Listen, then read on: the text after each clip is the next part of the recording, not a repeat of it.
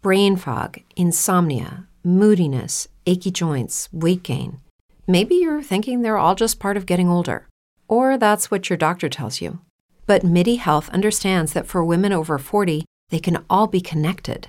Hormonal changes that happen during perimenopause and menopause are at the root of dozens of symptoms women experience, not just hot flashes. MIDI specializes in compassionate care for women in menopause. Their solutions are safe, effective, and FDA approved. Plus, they're covered by insurance. A convenient telehealth visit with a MIDI clinician can be your first step to getting personalized care. They'll tailor a treatment plan for your symptoms and health history so you can get back to feeling great. 91% of MIDI patients get relief from symptoms within just two months. When your body changes, your care should too. Book your virtual visit today at joinmidi.com. That's joinmidi.com. Geçmişten Gelen'in 5. sezon 7. bölümünden herkese merhabalar. Serdar merhaba. Merhaba Caner. Nasılsın? İyiyim. Sen nasılsın? İyiyim ben de. Bir süre ara verdik. Galiba biz İzmir depreminden sonra hiç yayın yapamadık evet, seninle. yapamadık. Benim, Doğru mu? benim de Evet. akademik işlerimden dolayı olamadı. Aynen. Yani biraz Bir meşguldüm. deprem sonrasında senin doktora ile alakalı gelişmeler falan derken yaklaşık bir bir aydır bir beş buçuk altı haftadır ortalıkta yoktuk. Bugün geçmişten gelenin 5. sezonunun son bölümünü çekeceğiz. Ee, bu sezonda askeri darbeleri işlemiştik. Ee, dünyanın birçok farklı yerinde yapılan e, darbelerden bahsettik. Ee, Güney Amerika'ya gittik, Kafkaslara gittik, Su- şey Orta Doğu'ya uğradık bir ara. Ee, bugün de bambaşka bir yere gideceğiz. Açıkçası benim e, darbe olduğunu bile bilmediğim bir yere gidiyoruz. Kore'ye. Kore'deki askeri darbeden Şey, hangi bahsedecek Kore, Serdar hangi Kore bize. diye sorarlar. Evet ya. Normal Hayır olarak öbürkünde darbe olmuyor onlar hep- zaten. Öbürkü gayet net ya. Hani Kuzey Kore gayet net. Kuzey Kore tabii tabii. Aynen öyle. Korona bile yok orada Evet. sonuçta. Ee, o kadar net bir ülke. Tabii ki de Güney Kore. Sonuçta bir askeri darbenin olabilmesi için bile az çok bir darbe yapacak bir demokrasi trak bir şeyin olması falan gerekiyor yani. Evet. Sonraki baskıcı Kuzey bir Kore rejim o bile olsun yok. değil mi üstüne? aynen öyle, aynen öyle. Tabii ki de Güney Kore'deki askeri darbeden bahsedecek bugün Serdar bize. Evet Serdar, söz sende.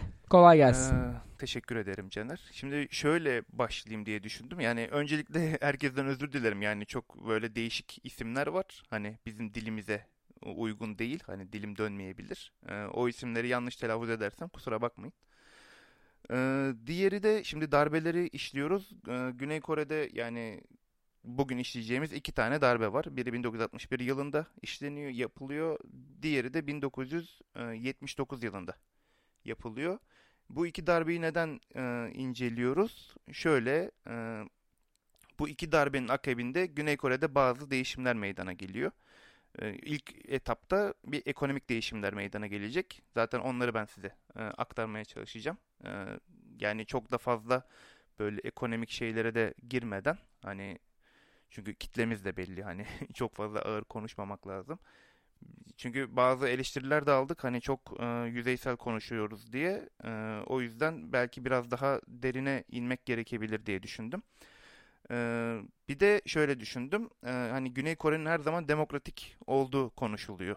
E, ve bu ekonomik gelişiminin de kaynağının demokrasi olduğu düşünülüyor diye duyuyorum ben daha doğrusu hani kamuoyunda. Ve hep bize Güney Kore örnek gösteriliyor. Hani hatta şöyle söyleniyor hani Türkiye ile Güney Kore birlikte bu serüvene başlıyorlar. Hatta Türkiye daha ileride 1950'lerde hani savaş yıllarında Güney Kore'den. Daha sonra Güney Kore ne yaptı da bizi geçti diyorlar.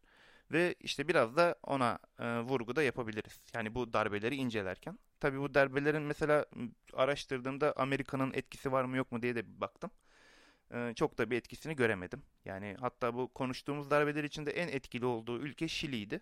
E, diğerlerinde de o kadar etkili değildi e, açıkçası. İstersen ben başlayayım. Yani önce bir normal hani Birinci Dünya Savaşı zamanı bir Kore'sinden biraz bahsedeyim. Ki o zamanın Kore'si, Hı hı. Kore'de bir devlet yok. Yani çünkü Japonya orayı işgal etti. Ee, 1894-95 yılları arasında e, Çin ile Japonya e, savaş yapıyorlar ve hatta şöyle bir e, diplomatik bir problem de var. Kore özel bir bölge Çin'e bağlı. Yani dış işlerinde Çin onun yani işlerini yürütüyor. Ama kendisi iç işlerinde bağımsız bir ülke olarak geçiyor. Ve Japonya ile de zaten yani tarihsel olarak yani o şogunluk döneminden beri hep sürtüşmeler yaşıyor. Ve Japonlarla da hiç anlaşamıyorlar. Ve zaten hatta 1870'lerde bile Kore yüzünden savaş çıkma ihtimali oluyor. Ee, bu tabi biraz daha uzuyor. Hatta o Son Samurai filminde de insanlar görüyor. Hani bir tane son samuray vardı. Savaş isyan ediyordu imparatora karşı. Aslında onun isyan etme nedeninden biri Kore'ye saldırmak istiyor. O, o son samuray. Saigo Takamori. Ee, ama imparator taraftarları e, onu istemiyor. Zaten onlar da yönetimden uzaklaştırılıyor ve kendi kasabalarına gidip işte işsiz kalan samurayları örgütleyip isyan ediyorlar. İşte o mesela Kore'ye biraz daha zaman kazandırıyor o harekat. Ama daha sonra tabii Japonya güçleniyor sanayisiyle birlikte, e, işte ticaretle birlikte. Ve tabii bu kazandıkları parayı da orduya yatırıyorlar. Sonra bakıyorlar ki ham madde yok. Ne yapalım? Hadi Asya'ya gidelim. Gidiyorlar ki bakıyorlar en yakın nereler var? İşte Tayvan var, Güney Kore var, Kuzey Kore var. Yani Kore Yarımadası var diyeyim. Hemen orayı ele geçirme e, fikri geliyor ve Çin'le savaşmaya başlıyorlar. Ee, işte söylediğim gibi 1894-95 savaşında e, Çin'i yeniyorlar çok rahat bir şekilde. Çünkü Çin'de hani çok bir e, nasıl diyeyim bir ordu yok. Hani Japonya'ya kafa tutabilecek bir ordu yok. Ve Çin rahatlıkla yenildikten sonra işte Tayvan'ı zaten hemen ilhak ediyor. Kore'ye de bir müddet e, dokunmuyor ama artık Japon etkisi Kore'nin üzerinde aktif bir şekilde görülüyor. Ve artık Jap bütün Kore siyasetine Japonlar nüfuz etmiş şekilde. Aslında bir kukla bir e, yani yine bir Japon işgali var Kore toprakları. Daha sonra da bu sefer Ruslar e, uyanıyor işe. Bu Japonlar ne yapıyor diye. Biraz Japonya gibi oldu şey konu ama orada çok önemli çünkü bunları anlatmak. Bu sefer de Çin'in kuzey toprakları var. Mançurya bölgesi var. Ee, Rus şey Rusya'da gitmiş orayı sömürgeleştirmeye çalışmış. Hatta oraya demir yolları döşemiş. Çin çok zayıf bir e, devlet yapısı olduğu için o dönemde ya daha da güçlenemediği için e, merkezi otoritenin tamamen orayı Rusya'ya bırakmışlar. E, Rusya'da güçlendikçe oraya daha da çöreklenmeye başlamış. Hatta bugün Vladivostok dediğimiz taraflar filan tamamen mesela Rus toprağı bugün. Hatta yani Çin'in kuzeyi bile Rus toprağı olabilirdi belki. Ama Japonlar da e, aynı bir bölgeyi istemeye başlıyorlar. Çünkü orada çok değerli kaynaklar var. Hem bir büyük bir tarım arazisi hem de doğal kaynakları yani yer altı kaynakları da çok zengin. İşte kömür var. Kömür o zaman dönemin en önemli e, enerji kaynaklarından biri. E, o yüzden kömüre ulaşmak da istiyor Japonlar sanayilerini e, yani e, ilerletmek için. Ve bu yüzden de Rusya ile Japonya karşı karşıya geliyor. Ve Rusya'nın, Japonya'nın yanında da İngiltere yer alıyor ve onu destekleyeceğini söylüyor. Ve tabi Japonya ile Rusya savaş yapıyorlar. Ee, Japonya yani bütün dünya şaşırıyor mesela. Japonya savaşı kazanıyor. Bütün dünya şaşırıyor. Çünkü bir Asyalı devlet sanayileşmiş. Yani çok da sanayileşmiş denemez Rusya'ya ama e, bir devleti yeniyor ve hatta Rus donanmasını da yok ederek yeniyor ve böylece artık e, Mançurya'dan da Rusya'yı atıyor. E, bu da tabi Rusya'nın e, kafasını hani uzak doğudan Osmanlı üzerine döndürmesine sebep oluyor. İşte Birinci Dünya Savaşı'ndaki olaylar da bu yüzden mesela bizim başımıza patlıyor. Öyle söyleyebilirim. E, daha sonra e, ve bir o 5 yıl sonra daha yani 1905 yılında Rus-Japon savaşı oluyor. 5 yıl sonra 1910 yılında da artık resmen çünkü bir tehdit kalmıyor. Kore'yi Japonya ilhak ediyor. Yani artık Kore Japon İmparatorluğu'nun bir toprağı haline geliyor. Aynı Tayvan gibi bir toprağı oluyor. Ve Mançurya'da da işte Çin'in kuzey bölgelerinde de bir tane kukla devlet kuruyorlar. Ee, ve ondan sonra tabii her şey toz pembe değil. Ee, Kore işte yani Japonlar artık e, Korelilere ne yapıyorsa yani hatta onların savaş suçları falan da var. Yani 2. Dünya Savaşı zamanında ki bayağı da bir e, aşağılama politikası da var e, Korelilere karşı. E, onları zaten ikinci sınıf vatandaş gibi e, görüyorlar Japonlar. Ki zaten bugün de bile anlaşamıyorlar çok kendi aralarında. İşte ben mesela Japonya'dayken yani bir hikaye var ne kadar doğru bilmem ama neden Japon bayrağı yok diyorum mesela mesela yani çok fazla Japon bayrağı görülmüyor Japonya'da. Neden yok dediğimde işte Çinlilerle Koreliler görünce üzülüyor diyorlar. Yani bu ne kadar doğru bilmiyorum ama yani Ee, bilmiyorum. Ee, işte böyle hikayeler var mesela. Hani o o dönemdeki vahşetten dolayı. Ee, daha sonra mesela önemli liderlerden biri var. Ee, ileride bu hani 1961 yılındaki darbeye e, yani işte konuk olacak diyeyim ya da liderlik yapacak şahsiyet e, Park Chun-hee e, o mesela e, kendisi bir Japon okulunda okuyor. Çünkü artık Kore Japon toprağı ve onların açtığı okullarda okumak zorunda kalıyorlar. Ve hatta kendisi Japon askeri okuluna gidiyor. O şey Mançurya'daki Kukla devletin askeri ordusuna katılıyor. Kendisi teğmen, üst teğmen rütbelerini orada alıyor. Ve işte Kore yani 2. Dünya Savaşı'ndan sonra da Kore bağımsızlığını kazanınca da Güney Kore'ye gelip oradaki ordu birimine katılacak. Ve daha sonra da oradan yükselmeye çalışacak. Ee, kısa kesersek burayı hani ya işte Kore artık Japonya'nın sömürgesi haline geldi. Ee, ve yani 2. Dünya Savaşı'nın sonuna kadar da bu böyle gidiyor. İşte atom bombaları atılıyor. Japonya teslim oluyor. Ee, Sovyetler Birliği ile Amerika geliyorlar. Kore Yarımadası'nı paylaşıyorlar. İşte güneyini Amerikalılar, kuzeyini de Sovyetler alıyor. Aynı hani Berlin'e nasıl muamele yapılıyorsa e, Kore'ye de aynı muamele yapılıyor. İşte doğusu ve batısı Batı Berlin olarak hani Berlin ikiye ayrılıyordu. Burada da aynı şekilde ve herkes kendi kukla devletlerini Kore'de kuruyor. İşte kuzeyde hemen komünistler hakim oluyorlar. Güneyde de işte kapitalistler hakim oluyor diyeyim. Ya da işte liberaller diyeyim. İşte Amerikan yanlıları. İşte bunların başında da e, Simon Simon diye okunmuyor ama yani Thinkman Ri diye bir Koreli abimiz var. E, o kendisi Cumhurbaşkanı oluyor 1948 yılında. E, Güney Kore'nin Cumhurbaşkanı oluyor tabi. Bugün Kuzey Kore ile hiçbir alakamız yok. Kuzey Kore'yi konuşmayacağız. Belki onu farklı bir e, podcast'te konuşabiliriz. O yüzden Kuzey Kore'yi de konuşup hani bu podcast'te onu harcamak istemiyorum. Ee, Güney Kore'de işte onun Cumhurbaşkanlığı esnasında zaten Kore'de savaş çıkacak. İşte Kore Savaşı'nı zaten herkes belki dinlemiştir tabii Türkiye'nin de olaya dahil olmasıyla birlikte. Daha da yani biz hakimiz yani toplum olarak Kore Savaşı'na. Ee, Kore Savaşı tabii çözülemiyor ve aynı sınırlarda işte o 38. paralelde bir sınır belirleniyor ve işte ateşkes yapılıyor ve hala iki ülke birbiriyle şu an yakınlaşmalar olsa bile o durum devam ediyor. Ee, asıl durum savaş bittikten sonra işte Kore Savaşı bitiyor ve artık Güney Kore'nin kalkınması lazım. Karşı taraf komünist olduğu için kendisi de ona göre bir cephe alması lazım. İşte kapitalist e, politikaları gütmesi lazım. Bu da az önce söylediğim Syngman Rhee adındaki şahsiyetimiz kendisi de çok fazla bir demokrat bir lider değil. Kendisi de bir baskıcı bir lider. Kendisi de muhalefeti çok sevmiyor. Amerikalılar da zaten buna da bir şey demiyor. Çünkü Amerikalıların o zaman işine geliyor. Çünkü kendi dediğini yapan bir adam var. Onlar da onu e, pohpohluyorlar zaten. Mümkün olduğunca. E, ancak zaten bu pohpohlanma da çok uzun sürmüyor.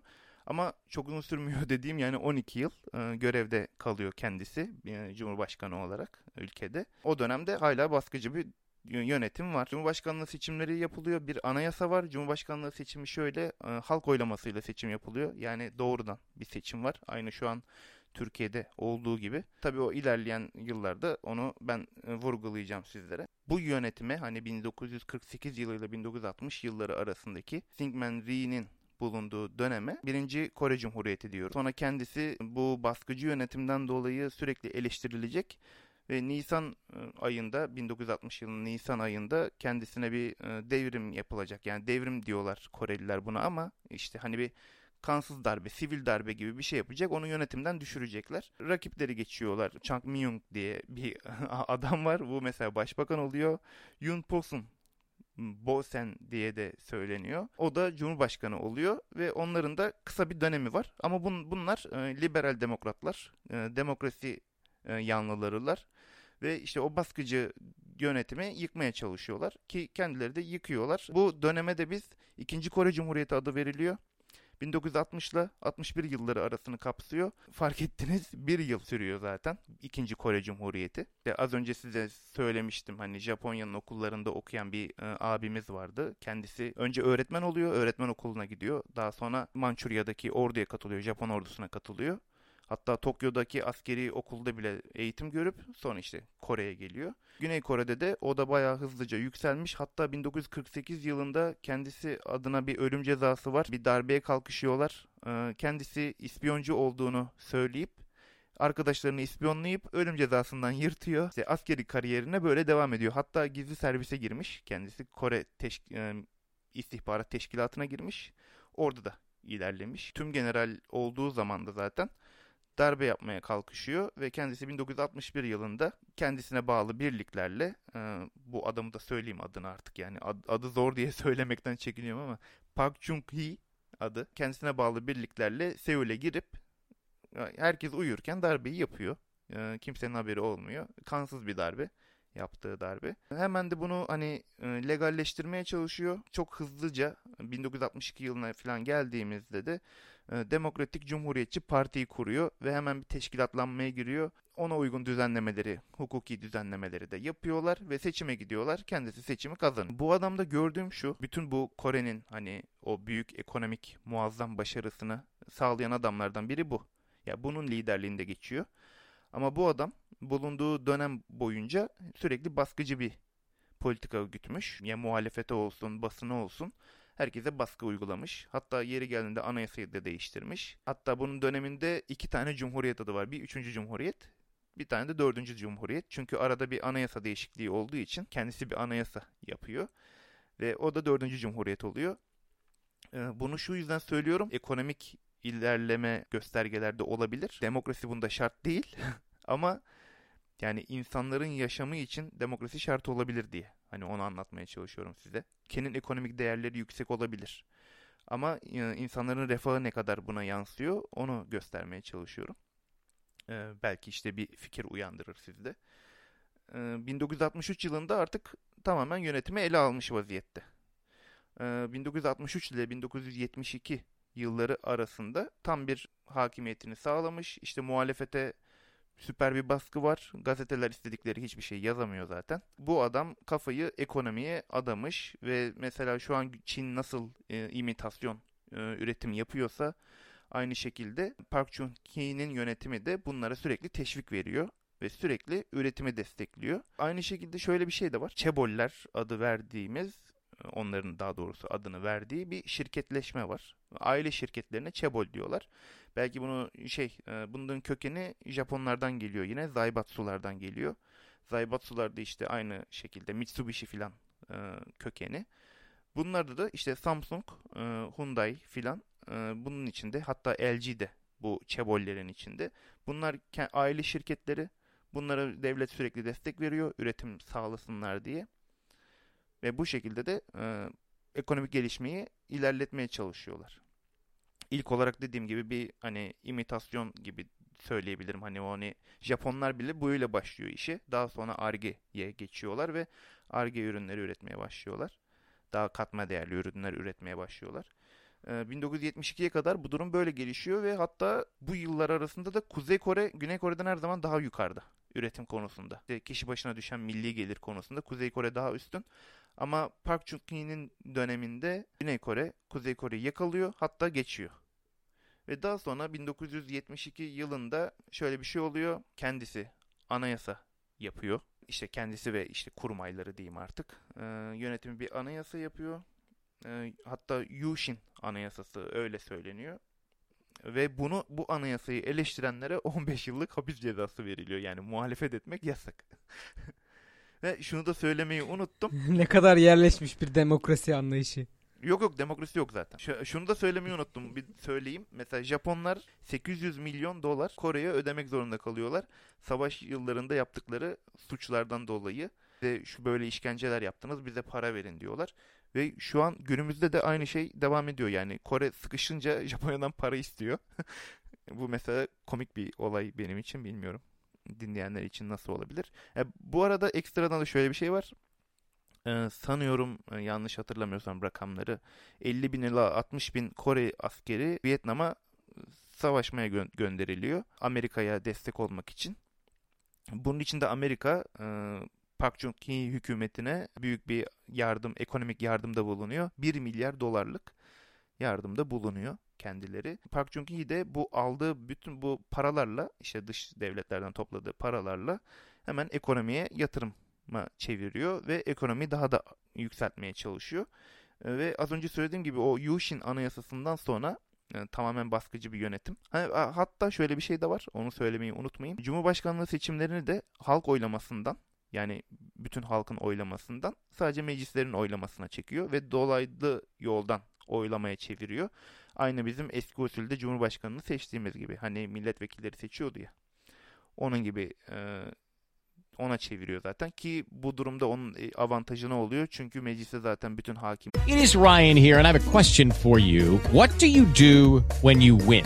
Like are you a fist pumper? a woohooer, a hand clapper, a high fiver. I kind of like the high five, but if you want to hone in on those winning moves, check out Chumba Casino. At ChumbaCasino.com, choose from hundreds of social casino style games for your chance to redeem serious cash prizes. There are new game releases weekly, plus free daily bonuses. So don't wait. Start having the most fun ever at ChumbaCasino.com. No purchase necessary. BGW. Void were prohibited by law. See terms and conditions. 18 plus. Onun elinde olduğu için O zaten direkt Cumhurbaşkanı seçilecek. Bu arada muhalefet e, sürekli tutuklamalarla karşı karşıya. Yani zaten kimse sesini çıkaramıyor. Meclisteki muhalefetin ne yaptığı konusunda hiçbir fikrim yok. Yani hiçbir yazı bulamadım. Çünkü büyük ihtimalle yazmamışlardır. Yani yazmadılar herhalde yani. Bu anayasadan sonra yeni bir ekonomik atılıma geçiyoruz artık. İşte yeni ekonomik atılımda da artık ağır sanayiye önem vereceğini belirten bir ekonomi politikası açıklıyor kendisi petrokimyaya ağırlık veriyor. Demir dışı metallere ağırlık veriyor ve onları sürekli sübvanse ediyor ve mesela devletin bu kadar çok bir kapitalist ekonomiyi sübvanse etmesi aslında liberal ekonomiye aykırı bir davranış. Ama zaten mesela Amerika'nın bunda hiçbir sesi çıkmıyor zaten. Amerika zaten onun kendi güdümünde olduğu için onu desteklemeye devam ediyor. Liberal yani biz teoriler öğreniyoruz ya sürekli okullarda. İşte liberal ekonomiler bunu yapar, şunu yapar. Aslında görünüşte hani Amerika'nın yanında kapitalist bir devletmiş gibi görünüyor. Ancak tabii ki de hani devlet destekli ekonomiyi sürdürmeye çalışıyor. Ki o zamanlar aslında Asya kaplanları diye de adlandırılıyor. Hani Tayvan, Singapur filan da var onların içinde. İşte Hong Kong var. Onlar mesela bu şekilde zaten kalkınmaya önem veren devletler. Devlet zaten devlet destekli ekonomi e, ile yükselmeye başlıyorlar. Güney Kore'de aynı şekilde bunu yapıyor. Ağır sanayi hamlesi işe yarıyor. Kore'de halk bayağı e, rahatlıyor. Hatta şöyle bir politika daha var. Şehirleri artık kendi ekonomik şeyine hani nasıl diyeyim ekonomik programına adapte ettiği için e, Park Chung-hee artık köylere de el atmaya çalışıyor ve köylere de eğitim götürüyor. Daha çok mesela su götürüyor, elektrik götürüyor, yol götürüyor ve onları da artık ucuz iş gücü olarak şehirlere çekmeye başlıyor. Bu sefer de Güney Kore şehirleri daha çok kalabalıklaşıyor ve işte sanayide daha ucuz iş gücü oluşuyor. Ve işte hani o girdi miktarı düşüyor. Çıktı daha da işte girdi miktarı ucuzluyor daha doğrusu.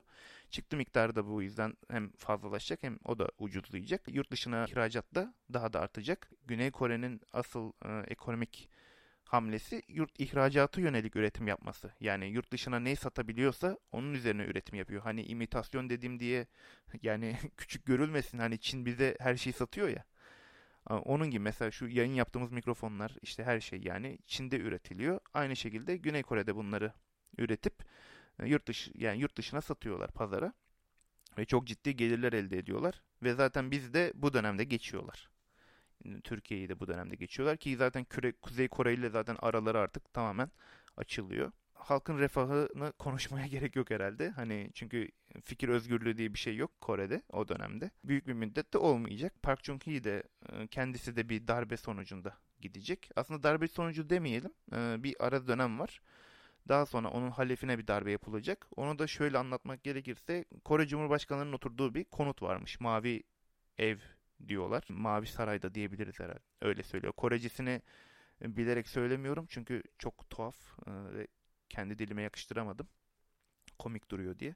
E, Mavi Saray diyorlarmış. Mavi Saray'da istihbarat teşkilatından adamlar var. Bir toplantı esnasında kendisine suikast düzenleniyor.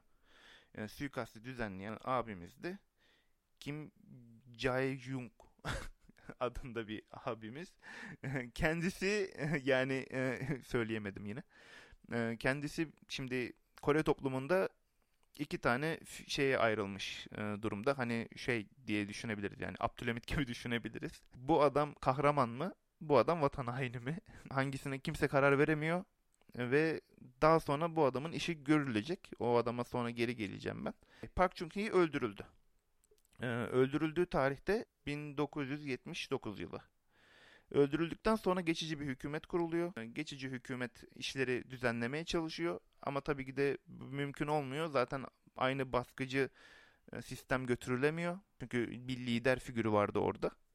E, O lider figürünün yeri boşaldığı için hemen onun yerine de yeni bir askeri bir lider gerekiyor. Bunu da sağlayan adam Chun Don-wan adında bir e, general o da kendisi de. Aynı şekilde kendisine bağlı birliklerle kendisi bir tüm general. İşte kendisine bağlı birliklerle Seul'e giriyor. Seul'deki bütün noktaları ele geçiriyor. İşte savunma bakanlığından televizyona kadar her yere ele geçiriyor. Zaten televizyon şart bir darbe yapılacaksa. Bunu daha önce de belki söylemiştik. Söylemesen zaten bizim neslimiz de tecrübe etti onu. Zaten anne babalarımız tecrübe etmişti. Biz de tecrübe Evet, ettik evet. onu. Hikaye anlatılabilir Türkiye'deki darbelerden bu televizyon olayı. Televizyon yoktu o zaman Türkiye'de de. Şey Talat Aydemir vardır. Ee, belki duymuşsundur. Talat Aydemir'in darbe girişimleri. İki tane başarısız darbe Hı hı. girişiminde bulunuyor kendisi. 1900 İlkinde affediliyor hatta. Evet. ikincide mi? İkinci de artık Evet. yani e, dur artık yerinde diyorlar. İkincisi zaten daha şey e, te- tedirgin edici olan. Ki bu arada bu iki darbe girişiminde de kimse ölmüyor. Yani çünkü iki tarafta çok centilmen. Sadece birbirlerinin silahlarını alıp dövüyorlar birbirlerine. E, şu yani sadece herkes TRT'ye gidip radyoyu ele geçirmeye çalışıyor. Bir Talat Aydemir'e bağlı birlikler harp okulundaki öğrenciler ele geçiriyor. Bir de işte diğer darbe karşıtı hükümete yanlı işte İsmet İnönü'nün yanında olan e, birlikler bir ele geçiriyor. Birbirlerini döverek radyoyu bir onlara geçiyor bir bunlara geçiyor. Çünkü bunlar radyoda bildiriyi okumuşlar. Herkes darbenin olduğunu düşünüyor. Hükümete bağlı birlikler ele geçirince iptal ediliyor bildiri. Ve böyle olunca da zaten Talat Aydemir'in de umudu kalmıyor. O da artık teslim olmak zorunda kalıyor ki kendisi de en sonunda idam ediliyor. Kore'ye de dönecek olursak işte işte bütün stratejik bölgeleri ele geçiriyorlar. Ee, darbe başarılı oluyor. Kendisi de hemen aynı şekilde e, Park Chung-hee nasıl yapıyorsa hemen bir siyasi parti kuruyor. Çünkü büyük ihtimalle bunlar Amerika'dan şey gelebilir hani siyasete dön. Hani sivilleş. Yani askeri üniformayla kalma e, mantığı var e, büyük ihtimalle. Hani Kenan Evren'de de öyle bir mantık var ya. Hani o da hemen sivilleşti anayasadan. Demokratik Adalet Partisi adında bir parti kuruyor. Teşkilatlanmasını sağlıyor. Bu arada Park Chung-hee'nin partisi olan Demokratik Cumhuriyetçi Parti tamamen dağılıyor 1980 yılında. Demokratik Adalet Partisi e, işte Chung Dong-hwan'ın partisi e, tamamen hakim oldu. İşte seçimlere de giriyorlar. Seçimleri de kazanıyorlar. Kendisi de devlet başkanı oluyor. İşte cumhurbaşkanı oluyor. Bu sefer zaten 1980'lerin ekonomi politikası ne? Neoliberal politikalar. Ee, hani o az önce söylemiştim ya e, ekonomide de devlet destekli bir ekonomik model e, vardı. İşte bu da tam tersi bir e, model. Artık mesela Reagan dönemine gelmişiz zaten. Reagan'la Margaret Thatcher ülkeleri açmaya çalışıyorlar neoklasik e, neoliberal politikalarla. İşte artık işte alın verin ekonomiye can verin modelini bütün dünyaya uygulamaya çalışıyorlar. İşte bu yüzden de dünyanın çeşitli bölgelerinde darbeler oluyordu. Hani bunu zaten Şili'de konuşmuştuk işte. Hani neoliberal politikalar var e, Şili'de diye. Hani onu daha kolay uyguluyorlar darbeden sonra. Tabii bu Kore'deki darbede biz Amerika'nın direkt etkisini göremiyorum ben ama e, yine de uygulanan politikalara baktığımızda neoliberal politikalar aktifleşiyor. Türkiye'de de aynı şekilde 1980 darbesinden sonra işte Turgut Özal'la birlikte neoliberal politikalar e, aktifleşiyordu. İşte dünyanın zaten çoğu da bu politikalara adapte olmaya çalışıyor. E, ekonomik anlamda. Devam edecek olursak bir katliam olayı var. E, bu, bu bence çok önemli. E, bu diktatörlük döneminde. Çünkü o baskıcı rejimler hiç bitmiyor. Fark değilsin. Çünkü demokrasiye bir geçiş yok. Chun Dong-hwan'ın emriyle Güney Kore'nin 6. büyük şehri olan bir tane e, Gwangju adında bir şehir var. Orada öğrenciler ayaklanıyorlar. Chung Dong-hwan da artık se- sert yollarla bastırın emri veriyor ve çok ciddi katliamlar oluyorlar ve hatta bunu da halka şöyle açıklıyorlar. Bunlar komünist bir ayaklanma yapıyordu diye açıklıyorlar. Şehirde çok ciddi katliamlar oldu. Aynı Hafız Esat bölümünde anlattığımız gibi hani Hama şehrine neler yapıyorsa tabii onun daha hafifi de diyebiliriz. E, aynı, o da tanklar da şehre giriyor. Burada da helikopterler de var şehirde. E, çatışmalarda. Ve işte silahsız siviller öldürülüyor. Hatta bugün işte o demokrasi günü olarak anılıyor. E, çok ciddi Güney Kore'de zaten yaptırım uygulanmış zaten o dönemde. Bir de şunu söylemek lazım. Hani toplama kampları mesela çok şeydir, yaygındır. Hani bir cezaevleri dolar darbe olunca. Aynısı Güney Kore'de de meydana geliyor. Benim bulabildiğim rakam 60 bin rakamı var. Ee, bir cezaevinde mesela toplamışlar 60 bin tane muhalif. İşte onlara artık neler yapıldığını siz düşün. Zaten darbeden sonra neler yapılır? İşkence yapıyorlar. 1981 yılında bir anayasa yapılıyor. Yeni bir anayasa bu anayasa. Cumhurbaşkanlığını artık kısıtlıyorlar. Cumhurbaşkanı tek sefer seçilecek ve 7 yıllığına seçilecek diye bir güzel bir madde konuyor. Böylece artık önüne geçilmeye çalışılıyor askeri rejimlerin. Ama tabii böyle bir fikirle ortaya çıkılmamış çünkü kendisi hani devlet başkanımız kendi halifini hemen hazırlamaya başlamış. Onu yerine geçirmeye çalışıyor. Halka onu tanıtmaya çalışıyor. Halk zaten buna artık uyanmışlar. 1987 yılında tepki olarak artık sokağa çıkıyorlar. 1987'nin Haziran ayı hatta. Buna Haziran ayaklanması, Haziran mücadelesi filan diyorlar. İşte bunda e, Seul Üniversitesi'ndeki öğrencilere bir e, işte oradaki öğrenciler öldürülmüş işte. E, bu öldürülme olaylarından sonra artık e, patlak veriyor. Şey vardı ya seçim sistemindeki değişiklikler. O seçim sisteminin artık tekrar halk tarafından yapılacağı söyleniyor. Tekrar halk tarafından yapılıyor seçimler. Hatta bu e, Chung Dong-hwan'ın önerdiği adamlardan biri e, seçiliyor.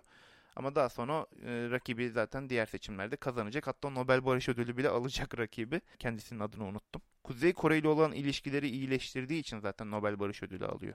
Onun gelmesinden sonra zaten Demokratik Kore'yi daha çok görüyoruz. Artık Demokratik Kore 1987 yılından sonra meydana geliyor ve bu 1987 yılındaki olaylardan sonra da biz bu Kore'ye 5. Kore Cumhuriyeti adı veriyoruz. Bu 5. Kore Cumhuriyeti de son Kore Cumhuriyeti. Hala biz o Kore Cumhuriyeti'ne. Ya şu anki darbe durumunda anlatabileceklerim bunlar. Yeteri kadar bilgi verdiğimi düşünüyorum. Sen neler söyleyeceksin? Böyle hoşuna giden bir şey var mı? Benim hiç açıkçası bilmediğim bir şey.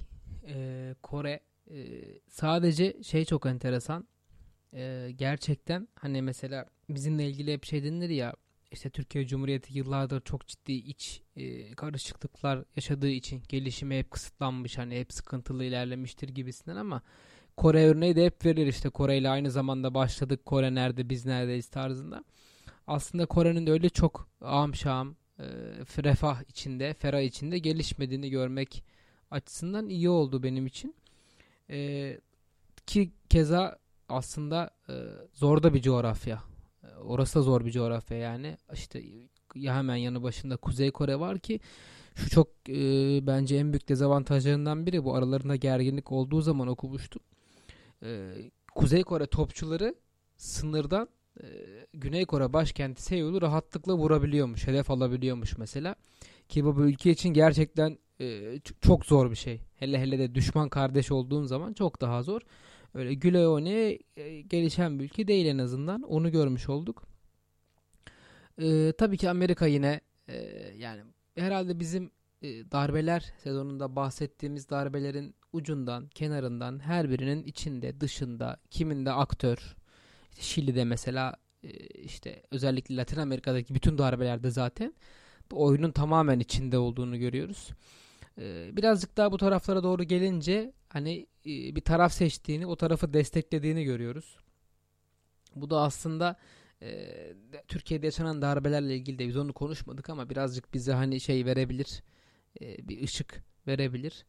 Olabildiğince Türkiye'deki o tartışmalara dahil olmamak için biz birazcık daha farklı örnekler üzerinden gidiyoruz ama en azından az çok bir şeyler göstermiş olduk bence. Bir de şunu söylemek istiyorum. Çin mesela bu darbelerle alakalı işte yayınlarımızda falan mesela Çin'den çok fazla bahsetmiyoruz. Rusya'dan çok fazla bahsetmiyoruz hani. Ki aslında bunlar birazcık daha şey ülkeler. Hani hard power'ı o sert gücü daha çok kullanan, daha çok tercih eden ülkeler. İşte bunun karşısında Batı soft power'la işte Amerika, Avrupa Birliği birazcık daha hani Amerika çok soft power değil ama Avrupa Birliği özellikle daha soft. Amerika'da yine hani liberal olarak ya işte insan hakları, demokrasi falan filan diyen ülkeler. Ama baktığımız zaman yakın zamandaki işte Mısır örneğinde de bunu görüyoruz mesela.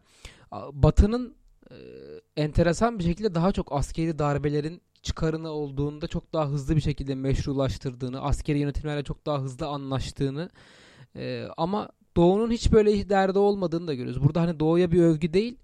Çünkü onlarda tam başka bir şey de var yani. Onlar da dahil olduklarında işte görüyoruz neler olduğunu Suriye'de mesela hani tam dahil oluyor onlarda ne yazık ki. Ama bence kısa vade ve uzun vadeli refleksleri üzerinden de ciddi bir okuma okuma yapılabilir o noktada. Bence bu sezon çok iyi oldu bizim için. Çünkü işte bizim neslimiz de bir darbe girişimi gördü. İşte babalarımız 80'i gördü. İşte daha büyükleri 60'ı gördü falan filan. E, dünyada tek değiliz darbeler konusunda. E, biz sadece Şili'yi işledik Güney Amerika'da ama şöyle Güney Amerika tarihine birazcık ufak tefek bakınca e, darbe yaşanmayan ülke yok neredeyse. İşte keza Afrika hala sürekli darbelerin yaşandığı, çoğu da yine Avrupa ülkeleri destekli darbelerin yaşandığı. Ee, bunlardan farklı olarak Kafkaslara biraz baktık, Orta Doğu'ya baktık ve son olarak da Asya bence birazcık daha hani farklı bir pencere açtı bize. Çünkü ben mesela bilmiyordum açıkçası Asya'da da böyle bir şeyin olduğunu. O yüzden de belki de bu zamana kadar senin e, konuşmacı olup anlattığın bölümler arasında en dikkatli dinlediğim bölüm olabilir. Ee, Serdar ağzına sağlık. Ee, bence güzel bir sezon oldu. Farklı bir sezon oldu. Ee, şimdi biz de 6. sezonumuzun hazırlığını yapacağız. Ee, birkaç şey var aklımızda. Ee, çok bahsetmek istemiyoruz çünkü e, değişebiliyor. Yayına bir hafta kala ya onu konuşmayalım şunu konuşalıma dönebiliyor. Ama yine de sizlerden de her türlü öneriyi açığız. Biz e, geçmişten gelen olarak olabildiğince rafine bilgi sunmayı amaçlıyoruz. Yani e, tarihçi değiliz. Böyle bir iddiamız da yok. En azından sizlerin merak ettiği, kendimizi merak ettiği şeylerle alakalı bir okumalar yapıp özellikle Serdar okumalar yapıp bunları size aktarmaya çalışıyor. Ben de aracı oluyorum. Ee, sizlerin de hani şu konu işlenirse çok iyi olur. Şu da aslında benim merak ettiğim bir şey. Bunu işleyebilirsiniz diyeceğiniz şeyler olursa bize sosyal medya kanallarımız üzerinden ulaşabilirsiniz. Çok memnun oluruz. E, çünkü o kadar uzun süre geçti ki artık yayıncılıkta bazı şeyleri görememeye başladık. E, bu şekilde bir desteğe de ihtiyacımız var. Evet Serdar sezonu kapatalım diyorum ben. Sen ne dersin? Evet kapatabiliriz ve şunu söylemem gerekiyor. Az önce ileride söylerim diye söylemiştim. Park Chung-hee'ye suikast yapan adamın akıbeti ne oldu sonra söyleyeceğim dedim ya. Zorla diyorlar ki bu adamı cezalandırmanız gerekiyor. Çünkü bu adam Cumhurbaşkanını öldürdü adamı yargılıyorlar. Daha sonra da idam ediyorlar. E, akıbeti budur. E, daha sonra da şeyi e, unutmuştum. E, Kim Dae-jun e, Nobel Barış Ödülü alan Kore Cumhurbaşkanı. E, onu da söylemek gerekiyor. Çünkü kendisi çok büyük bir iş yapmış. Ve bu arada e, Güney Kore ile Kuzey Kore bayağı e, ilişkilerini iyileştiriyorlar. E, sık sık da görüşüyorlar. O Kuzey Kore Güney Kore sınırında hani bizim bu dünyada pompalanan haberlere bakılırsa hani onlar çok fazla böyle düşmanlık gütmüyor artık birbirine gibi bir durumda var. Ben daha doğrusu öyle görüyorum ki yani Japonya'da olduğum dönemde de öyle düşünmüştüm yani gördüğüm kadarıyla ki Güney Korelilerle tabii görüşebiliyorum. Kuzey Koreli göremediğim için. Ee, onlarda da öyle bir sıkıntı yoktu. Hatta onlar ailelerini bile görebiliyorlar artık. Kuzey Kore'deki akrabalarını görebiliyorlar. Ve yani bir barış olacaksa böyle bir barış olur. Hani birleşme gibi bir şey e, onu tabii ben bilemem. E, zannetmiyorum da zaten. Kimse kendi otoritesini ve iktidarını bırakacağını zannetmiyorum. E, yani benim diyebileceğim bunlar.